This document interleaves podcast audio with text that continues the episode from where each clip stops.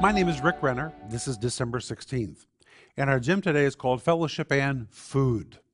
You know, sometimes we become pretty stiff about our Christian lives. We go to church and we're very formal in our relationship with other people.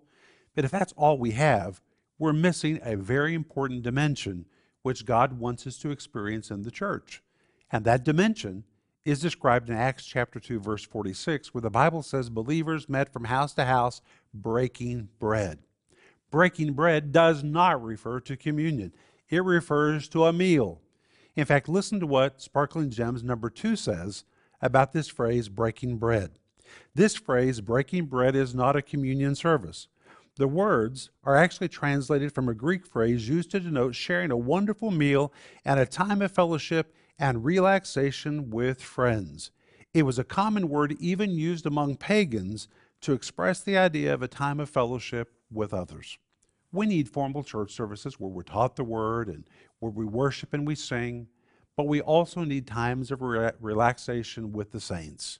A time when we sit together, pray together, have a meal together, we have some food and fellowship. That's what I want you to think about today.